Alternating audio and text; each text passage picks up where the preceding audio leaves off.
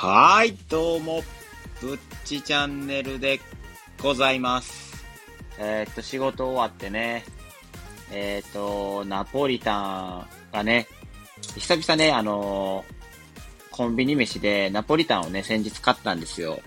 ほんで、それがね、美味しすぎて、あ、俺ちょっと自分で作ろうと思って作ったんですけど、作りすぎて、えー、昨日の晩から、えー、今日の晩まで全部ナポリタン食べました。作りすぎました。もうナポリタン当分いらないです。はい。って感じで、えー、仕事も終わってナポリタン生活を送りまして、えー、今に至るんですけども、えー、こんなね、ブッチチャンネルをね、え、応援よろしくお願いします。はい、どんなチャンネルやねんって、ナポリタンの話しかしてないやないかいっていう話なんですけども。はい、ってことで本題に入っていきます。ちょっとね、え、僕の中でね、気になるね、話題があったので、ちょっとコーヒーとかもね、結構飲んだりするので、やっぱり僕、タバコとかも吸うので、ちょっと気になる話題があるなと思って、ちょっとそれピックアップさせてもらいますね。えー、マイナビニュースさんから、アジアに200店舗、テクノロジー×コーヒーの、コーヒーで話題のフラッシュコフィーが、えー、日本に初上陸っていうことで、へーと思って、そんなん初めて聞いたわと思って、ちょっとあの、どんな会社なんやろうどんなコーヒー屋さんなんやろうと思って、ん？カフェどんなカフェかどんなカフェなんやろうって思って、えー、ちょっとね、思ったんで、えー、ちょっとね、記事読んでいきます。2020年の創業以来、瞬く間に、えー、アジアで200店舗を展開するなら怒涛の勢いを誇るコーヒーチェーンをご存知だろうかいや、知りませんね。全然知りませんね。フラッシュコーヒーのことなんですけど、でもすごないですか？ちょっとここで話止めて申し訳ないんですけど、2020年ですよ。去年ですよ。まあもう言うて2年前とかでも1年ちょいかなあの、日によるとね。やけど、えー、200店舗ですよ。アジアで。もう世界に広げてるっていう。世界を多分相手取って、多分コーヒーチェーンをね、展開してるんですけど、それをね、1年、ちょ、1、2年でやってしまうっていうのがちょっとすごいですよね。えー、どんな会社なのかね、ちょっと気になるので、読んでいきますね。えー、本社のあるシンガポールに加え、シンガポールが本社なんですね。シンガポールの会社ってことなんですかね、だから。えー、インドネシア、タイ、台湾、香港、韓国で人気を博しているフラッシュコフィーだ。え、12月4日、え、東京表参道に、え、日本1号店をオープンするってことで、もうオープンしちゃったみたいですね、昨日。で、高品質アラビカ種アラビカ種コーヒー豆を100%使ったドリンクが270円から楽しめるほか、専用のアプリからオーダーすることでポイントがたまに様々な特典を受けられるのも魅力だ。早速紹介していこうということで、270円からって安いですよね。あのー、多分、一番日本で人気があるだろうと思われてる、スターバックスコーヒーとかでも、そんな270円とかで楽しめたかな、400円くらいしやんかったかなって思うんですけど、割かす、割かし安価で、しかも、そういうアプリとかでポイントも貯められるっていうところで、心が多分結構強みなんかなってちょっと思ったりしました。で、えっ、と、なんでこんなことが可能かっていうと、えー、読んでいきますね。テクノロジーでコストカット、アプリで楽しむ新しいコーヒーチェーンの形っていうことで、えー、どういうことやろうということでちょっと読んでいきますね。えー、フラッシュコフィーは、えー、受賞歴のあるバリスタが監修した高品質なコーヒーをお手頃価格で楽しめるコーヒーチェーン。専用のアプリを通して注文カスタマイズ支払いが可能で、来店時間の設定により待ち時間なくドリンクを受け取ることもできる。店頭での注文、購入も可能ということですね。えー、グラ、グラブゴースタイルを取ることで、えー、売り場面積を最小限にし、アプリからの注文受付により、えー、回転率を上げたことでコストカットに成功。えー、その分をドリンク価格に還元し、高品質、えー、低価格を実現しているっていうことで、グラブゴーっていうちょっとスタイルが、えー、聞いたことないんで、後であの、概要欄の方に、ちょっとあの、書いておくので、グラブゴースタイルについてどんなスタイルなのかっていうので、えー、書いておくので、それを参考にしていただけたらなっていうふうに思います。僕もちょっと調べます、今から。で、えー、売り場面積を最小限にして、えー、アプリからの注文受付で、まあ人員削減と多分土地面積を少なくすることで、えー、コストカットに成功したっていうことですね。で、高品質で低価格を実現したっていうことで、なるほどなと。だから最新のアプリと、えっ、と、新しいスタイルを取ることで実現できる形っていうことですね。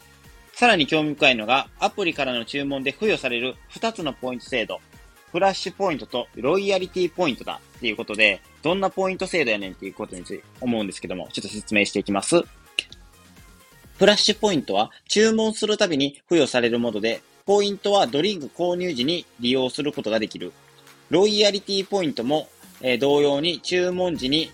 付与され、ポイント数に応じてブロンズ、シルバー、ゴールドとランクもアップ。それぞれのランクを達成することでドリンク購入に使えるフラッシュポイントの付与率を、えー、上げることができるっていうことで、えっ、と、二つ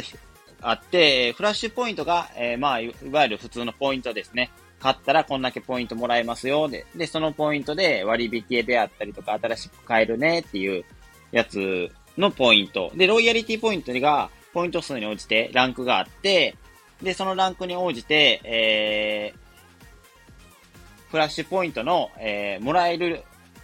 パーセンテージを上げることができるっていうことで、ゴールドやったら、えー、5%もら、仮にですよ。ゴールドやったら5%、シルバーやったら3%、ブロンズやったら1%みたいな感じなんでしょうね。で、それを上げていったら、えっ、と、ポイントの付与率も上がるし、しかもさらに、えよりよく、毎日買う人であれば、よりお得に買えるよっていうポイント制度っていうことで、なかなかね、えっ、と、一定層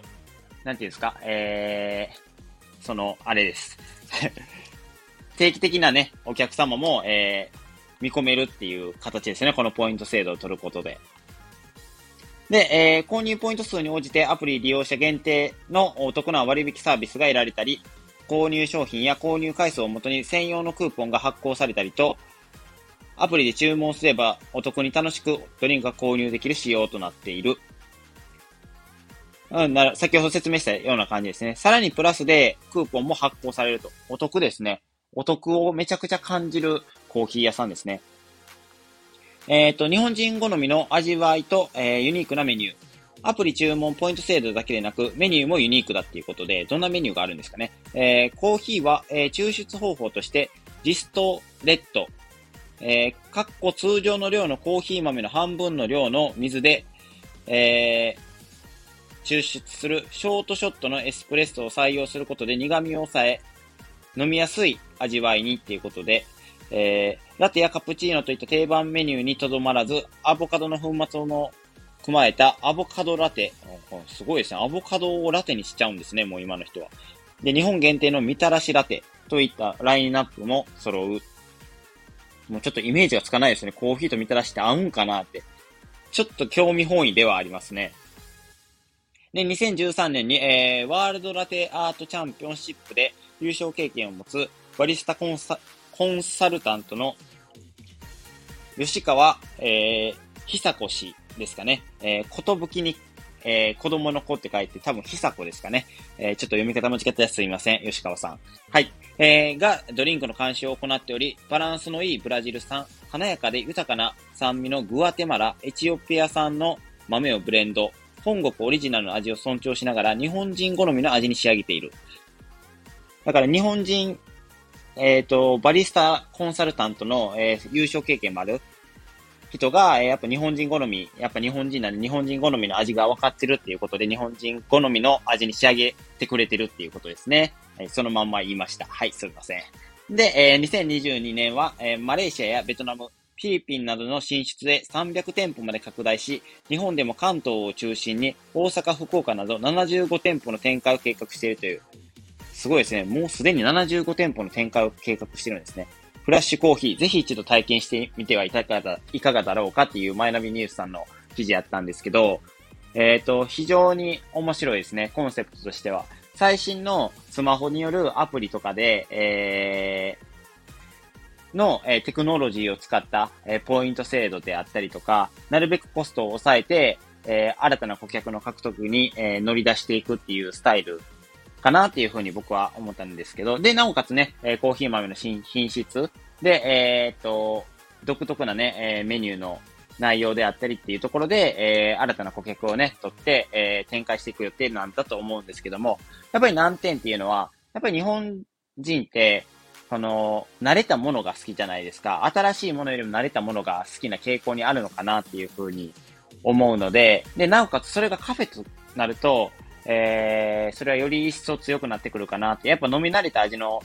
がいいじゃないですか、コーヒーとか、えー、毎日飲むものって。だから、そういうところで、えー、スタバであったりとか、ドトールコーヒーとかが、やっぱりもう全国に何百店舗も展開してる中で、そこにどうやって、え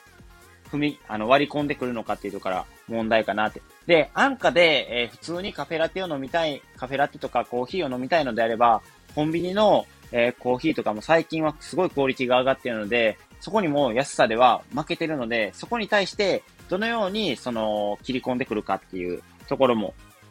重要になってくるのかなっていうふうに思います。やっぱりね、そういう差別化、コンビニのコーヒーにはないものをやっぱ提供するっていうのもやっぱ大事かなって。そういった点ではスターバックスとかはちょっと値段とかは高いですけど、やっぱりその飲むスペースとかがあるじゃないですか。で、ゆったり勉強とか、えー、そういうパソコン業務とかいろいろできるスペースが作って、やっぱりゆったりできる空間を提供してることで、その値段も取りますよっていうスタイルやと思うんですけど、それが、その、多分、フラッシュコーヒーにはない。もうなるべくその店舗の敷地を小さくして、えっ、ー、と、アプリとかで注文をなるべくするようにすることで、やっぱコストカットを図ってるので、そこを、どうね、えー、カフェらしくないカフェかなっていうふうに、テイクアウト専用に近いようなカフェなのかなっていうふうに思うので、そこをね、どうやってね、えー、勝負していくのかなっていうのが見どころでございますね。ってことでね、えっ、ー、と、今回はね、日本初上陸のアジアに200店舗を誇るフラッシュコーヒーについて語らせていただきました。もしね、えっ、と、表参道って言ってたので、えー、東京に住んでる方はね、ぜひ一度、えー、味見しに行ってみてはどうでしょうか。この記事についてね、えー、このラジオについてね、いいねって思ってくれた方はね、いいねとね、えー、コメントよろしくお願いします。さらにね、もっと、僕のことをもっと聞きたいよっていう方はね、フォローもしてくれると、なお、めちゃくちゃ嬉しいでございます。日本語がいつもおかしいでございます。はい。ってことで、えー、ぶっちチャンネルでした。またよろしくお願いします。あ、あと、グラブゴーについては、また概要欄に貼っておくので、えー、また調べてみてください。